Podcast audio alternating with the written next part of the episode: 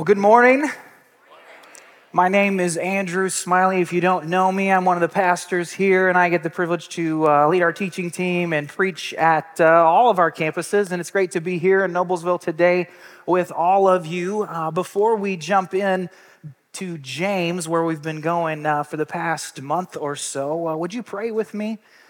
Heavenly Father, we come before you and uh, we just pray for the people over in Turkey and Syria this morning. I confess, God, that this morning I woke up in a warm bed in a country where things, uh, in a community where stuff like that just doesn't seem to happen.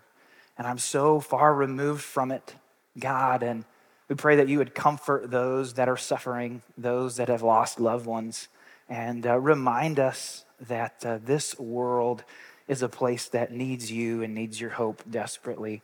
We pray for the church in Turkey and in Syria that is persecuted and marginalized.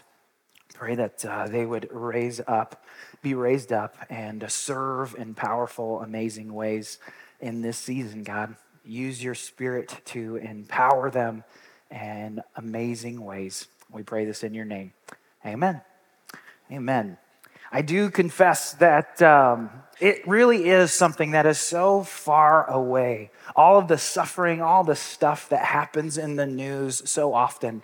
And uh, as your pastor, I confess that that is not the first thing that I wake up and pray about. You know, this morning I woke up and thought, man, it is Super Bowl Sunday. Isn't that exciting? And those are the issues that we wrestle with here in our community. Man, our team isn't playing, shucks. And um, it really is crazy how our world is, isn't it? Well, uh, as you know, it's Super Bowl Sunday. And I got a question for you. If the score of the game was 30 to nothing at halftime, do you think that the team that was on the losing end of that score would just give up? That they'd say, you know, we're not even going to show up to the second half. It is over. We're packing it in. I don't think they would do that. They would say, We have risked everything, our whole careers, everything in our whole life has led to this moment. We will never, ever give up. They may even point to a result from a team that is kind of close to here that was ahead 33 to nothing this season, and they'd say, Hey, never give up, right? I even heard in the opening remarks of the president's State of the Union address this week America never gives up. That's what he said.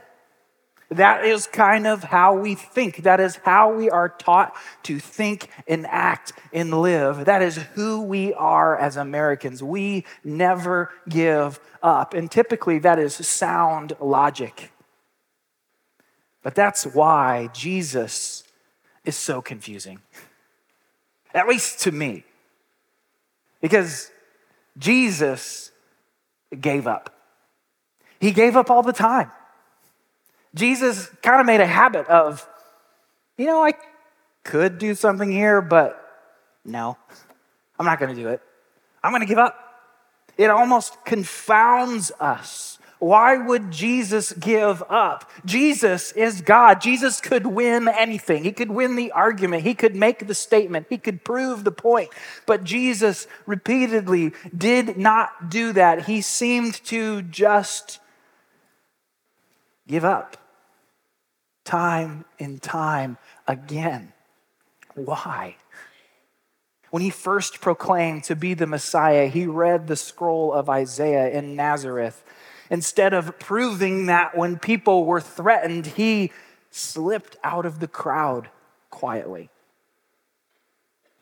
His disciples urged him to reveal who it was that they knew him to be so that he could take over Rome and be the king who he really is. And instead, he didn't. He rebuked them and said, No, that's not how we do business. While praying one night with his friends, Jesus let the authorities arrest him. He let them, he gave up. Standing on trial, accused by lies, Jesus said, Nothing. Carrying his cross to Calvary like a criminal. His opponents shouting at him when he was up on the cross If you are the Son of God, come down. Jesus could have. He could have commanded the angels in heaven to rescue him at any moment. Instead, he gave up. That's Jesus. And people have criticized him. People have criticized his followers for years and years and years, saying that maybe this is because Jesus did not have power. That that's why Jesus routinely gave up because he wasn't capable. He didn't have the power to overcome. Well, I would say that was not Jesus' perspective. In John chapter 10, verse 18, this is what Jesus said No one can take my life from me, I sacrifice it voluntarily. That's Jesus' perspective. No, no, no. I, I did give up. I gave it up freely, voluntarily. And Jesus, as we said and see, he had a habit of giving up over and over from the very beginning of his life to the very end on the cross. Philippians 2 tells us this. Though he was God, he did not think of equality with God as something to cling to. Instead, he gave up his divine privileges. He took the humble position of a slave and was born as a human being when he appeared in human form, he humbled himself in obedience to God and died a criminal's death on the cross. Jesus gave up all the time.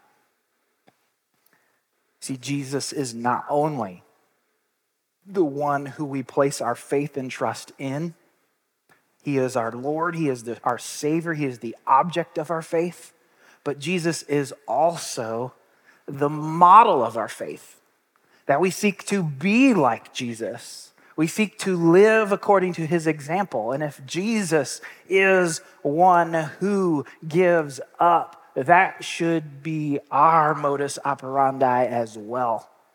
See, we have been studying for over a month in the book of James, and you should turn there uh, right now. We've been studying this book, talking about how faith works and how faith in God always, always works from our head to our hands.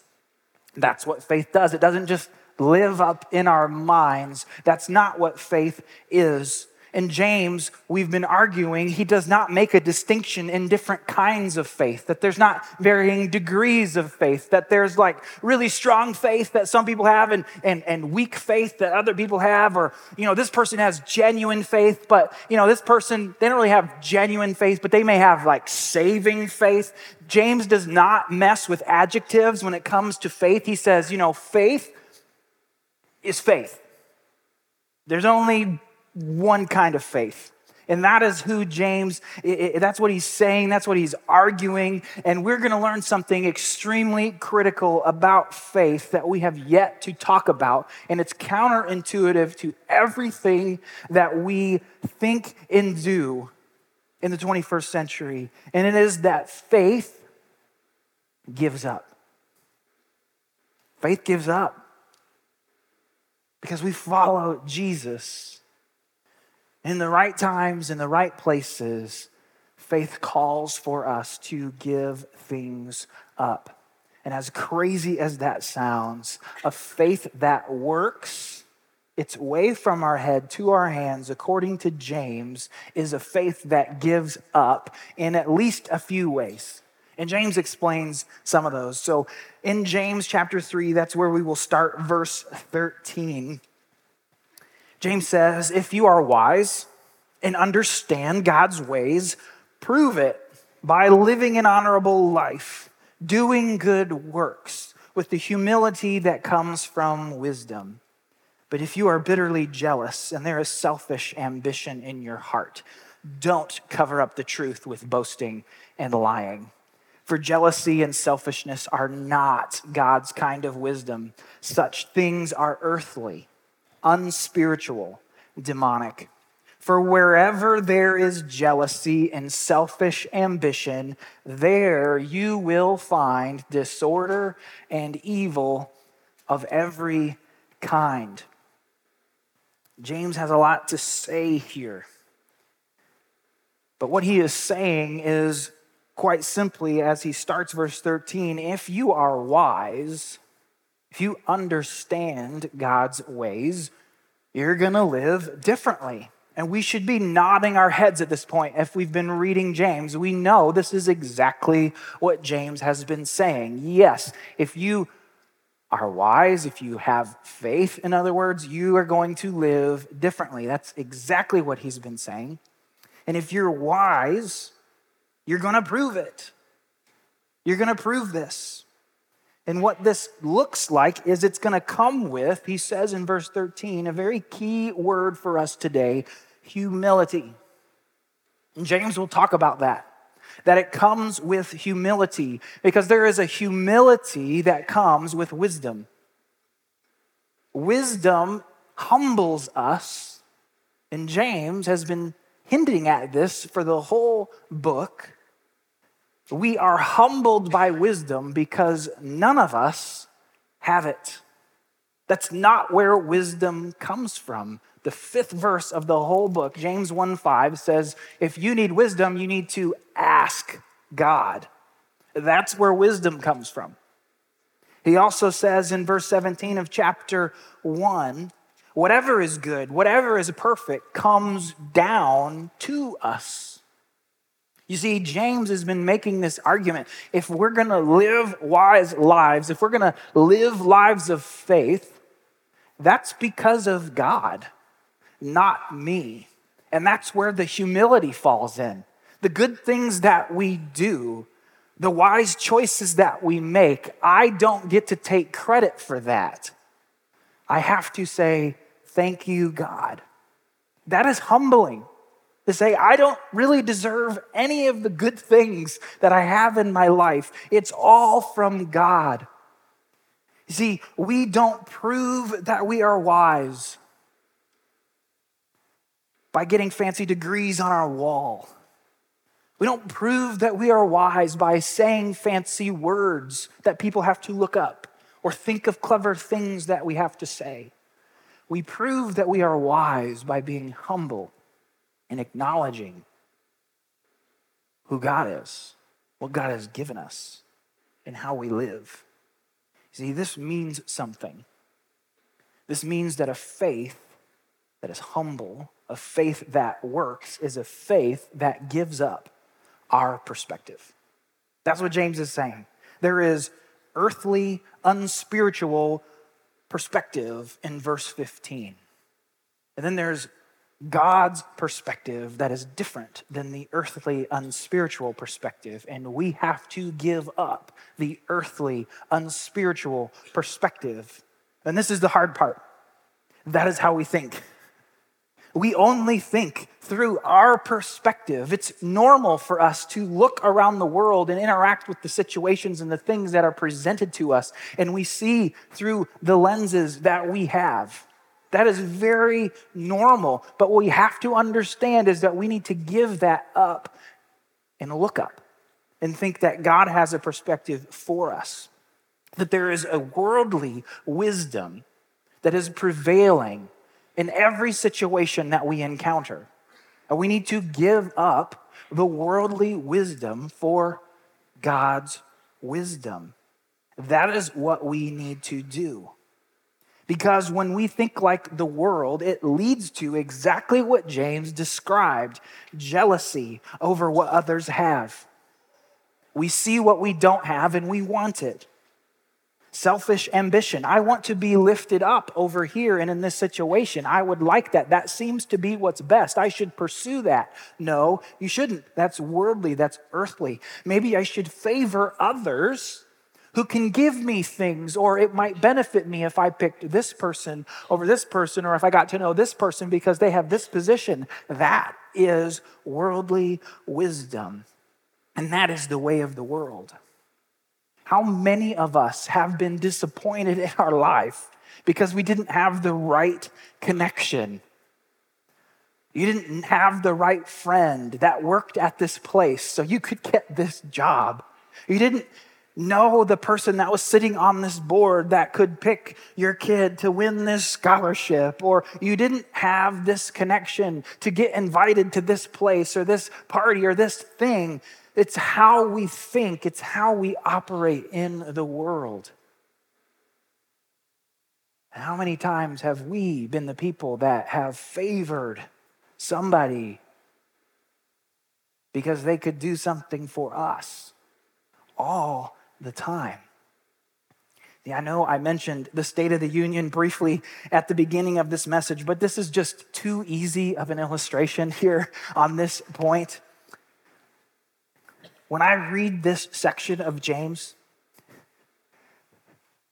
jealousy, selfish ambition, disorder, there were people shouting at the president as he was talking. That's disorder. James would say, I know what's going on there. Um, right here, there is jealousy and selfish ambition. There you will find disorder.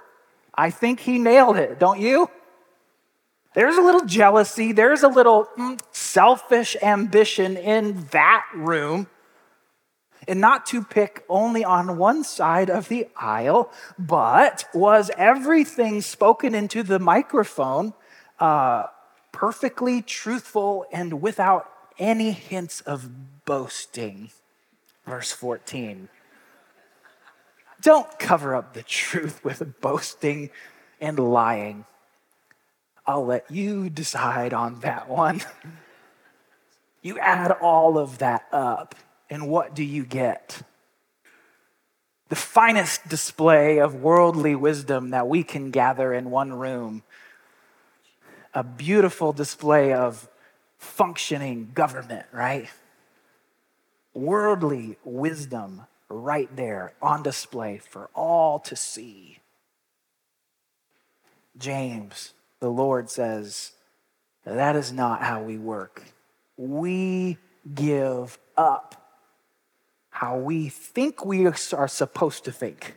We give up our perspective for God's wisdom. God's wisdom is different, it is not natural. We have to give up our old earthly perspective when we embrace faith in Jesus. Keep reading verse 17. The wisdom from above is first of all pure it is also peace loving and gentle at all times. It's willing to yield to others. It's full of mercy and the fruit of good deeds. It shows no favoritism and is always sincere. And those who are peacemakers will plant seeds of peace and reap a harvest of righteousness. That is godly wisdom. And it is not my natural inclination. It is not ours. We need the Holy Spirit to put His wisdom deep in us so that we can live this way.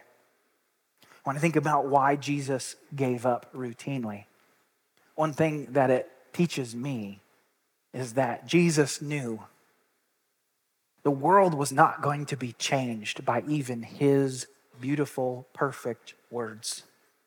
That's not how the world is changed. And so many times he did not speak. It's fascinating. God's wisdom is so different than your wisdom and my wisdom. Ours doesn't work. We got to give it up. Give it up. That's not the only thing faith gives up our perspective. James 4, verse 1 says, What is causing the quarrels and fights among you? Don't they come from the evil desires at war with you? You want what you don't have, so you scheme and you kill to get it. You are jealous of what others have, but you cannot get it. So you fight and wage war to take it from them. Yet you don't have what you want because you don't ask God for it. And even when you ask, you don't get it because your motives are all wrong. You want only what will give you pleasure. You adulterers, don't you realize that friendship with the world makes you an enemy of God? I say it again. If you want to be a friend of the world, you make yourself an enemy of God. Do you think the scriptures have no meaning? They say that God is passionate and that the Spirit He has placed within us should be faithful to Him. I want you to imagine, and I hope I reflected it a little bit the tone that you could think James would be speaking when he is writing these words. Not a pleasant one to be on the receiving end of, would it? Not very pleasant at all. And it is important to remember as we're reading these things, it's so easy to say, this is for someone else. But James would say, no, no, no, no. I wrote this letter to the believers scattered abroad. This letter is to the church. Let me say that again jealousy, quarrels, impure motives, wanting things they do not have, all in the church. as disappointing as that can be, I don't know about you, I find a strange bit of comfort knowing that the early church was dysfunctional. Is that wrong of me? maybe shouldn't romanticize the early church as much as maybe we do in our mind. These people had the same struggles that you and I have each and every day, and James goes at it. He certainly does. This is the church where you find all of this stuff. And this is what I think James is saying, if I could summarize it. A faith that works is a faith that gives up trying to impress others. See, the motivation for all the jealousy, the fights, the desires is explained in verse 4. This is what he says If you want to be a friend of the world, you make yourself an enemy of God. See, that is the desire that is behind all of these things a desire to be liked, to be approved by all the people in the world around us. James is saying, stop worrying about that. Why do you want that thing? Why do you pursue that status? Why are you fighting with that person? It doesn't matter. God is who matters. Being a friend of God, we don't need to be friends with the world. Now, this is not to say that our reputation with outsiders is irrelevant. It is very relevant, it matters in a significant way.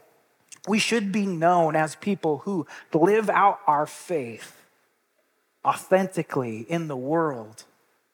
But we're not controlled. It doesn't matter what that means at the end of the day. That will bring a certain reputation all to its own if we are people that live like Jesus. It means that we're not really worried about what the important or popular or powerful people at school, at work, in the neighborhood, in this community really think. That we live to worship God and God alone not to impress or be friends with anyone else in the world. And God will bring us friends. See, that is what James is saying. Stop trying to impress other people.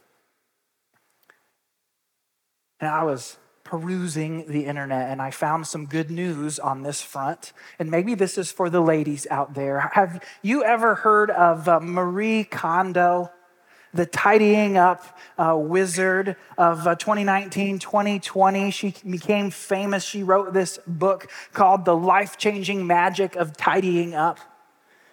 Well, I heard some really good news. She had, um, and maybe you remember, I, back when COVID, we had this stay at home order, everyone was locked in at their home. Netflix had this like, um, documentary that just went crazy about her and her methods, and everyone was learning how to fold their clothes a certain way and organize their garage a certain way. And we had all this time.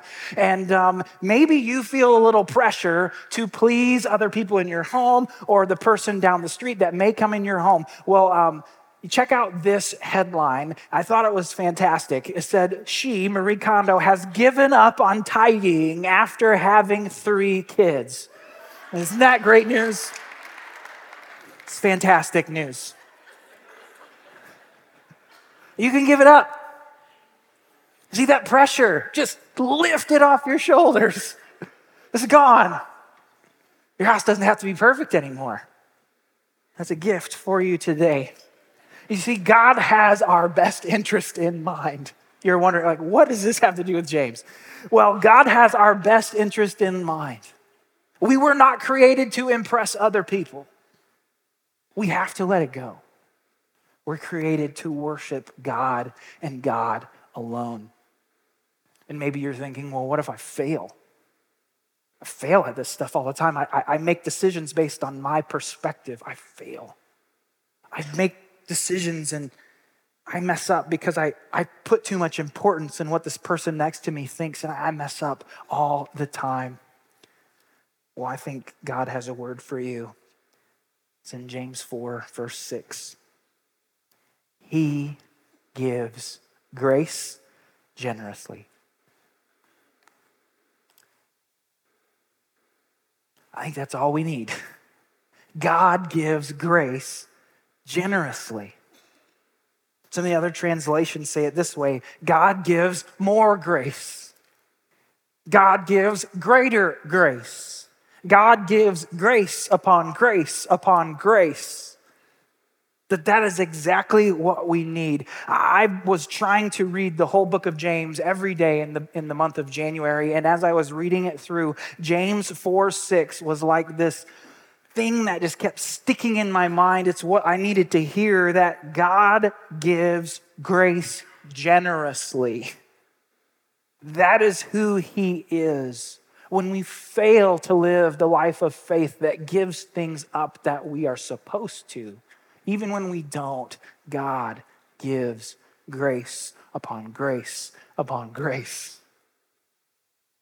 And then some more grace. Because as the scriptures say, God opposes the proud, but gives grace to the humble. So humble yourselves before God Resist the devil, he will flee from you. Come close to God, and God will come close to you. Wash your hands, you sinners. Purify your hearts, for your loyalty is divided between God and the world.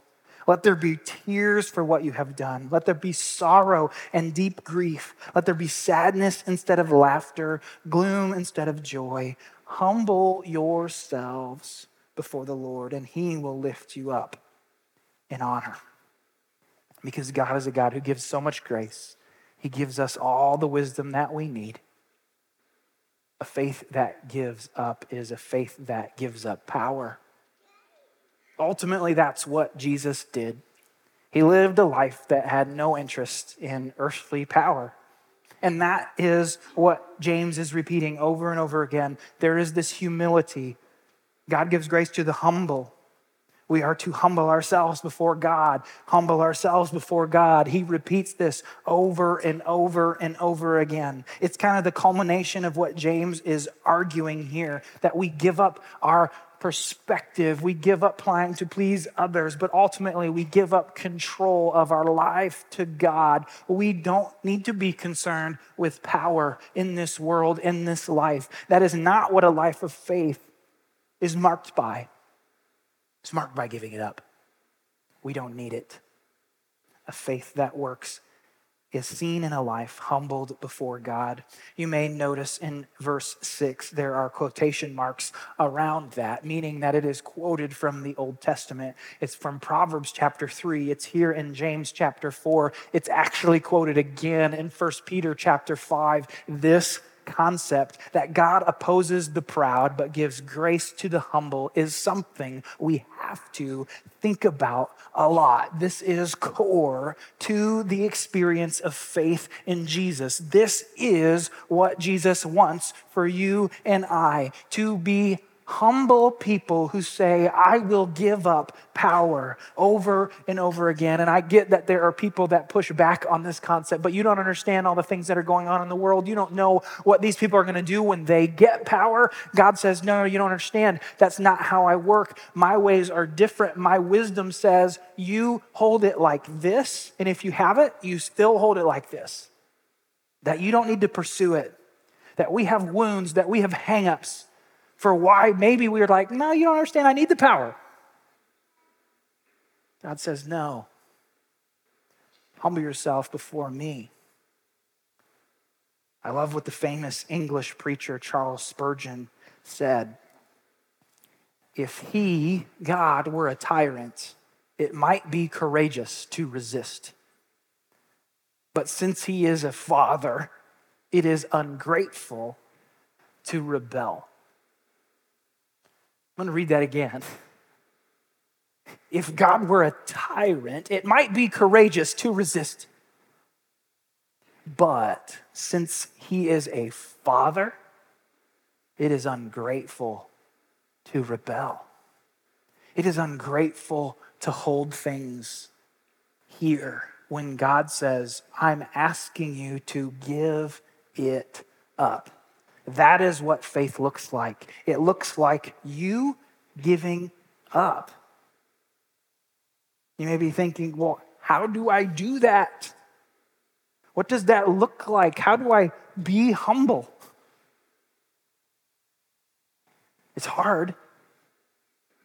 But James lists a few things right here in verses 7 through 9 for us to practice, which is what it looks like to be humble before God. He says, resist the devil and he will flee from you. I don't have time to go on a long rabbit trail about spiritual warfare here, but resist the devil he will flee from you. You do not need to be afraid of the things that are happening in our world, in your life. You can resist the devil. And the, maybe a different way to rephrase this is how about we start hating sin like God hates sin?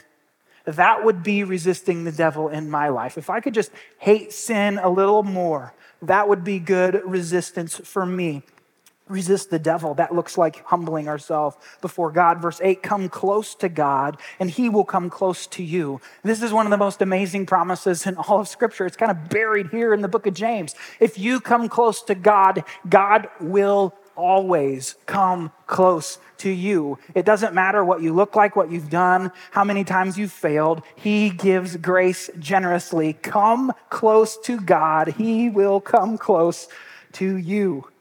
That's amazing. Wash your hands, purify your hearts. Again, acknowledge our sin. We need to repent. We need to be people who say, you know, I messed up. That is very humbling. I screwed up. That's what it looks like. And fourthly, here he says, giving God undivided loyalty. Again, this division between God and the world. I have a desire to to place importance on these relationships over here and pleasing these people over there. No, I don't need to think about that. I need to put God first in my life always. A faith that gives up is a humble faith. It's a faith that doesn't need any power. It's a faith that trusts that God is the one who sees you. God is the one who knows what's going on. He acknowledges everything and sees how you are living. You don't have to live for the recognition of your boss, the world, your school, your teacher, your friends, your coach. None of those things. It doesn't mean that we need to pursue awards or, or championships or raises. That is not why we live. We may attain some of those things, but that is not the most important. And I know it's so easy to say that. We all know that in our mind. But James is saying we can know that, but do we live that out every day? That is what Jesus did. Those things didn't matter to him. And so he gave up. And that's why he doesn't make any sense to us. He didn't make any sense to the disciples. He didn't make sense to the culture then, the culture now, or even the church. We just don't get him a lot of the time. Jesus didn't care about power. Jesus didn't care about prestige. Jesus didn't care about popularity. He gave up. And for those of you who have lived a life of faith for years, doesn't it ever feel like from time to time, man, I give up a lot of things. That's good. That's the way it's supposed to be. That's the way God designed it. We're giving up a way of life that we see all around us for a new one. And God is calling us to it. He says, give it up. Some of the most exciting seasons in my life are when I gave up the most things.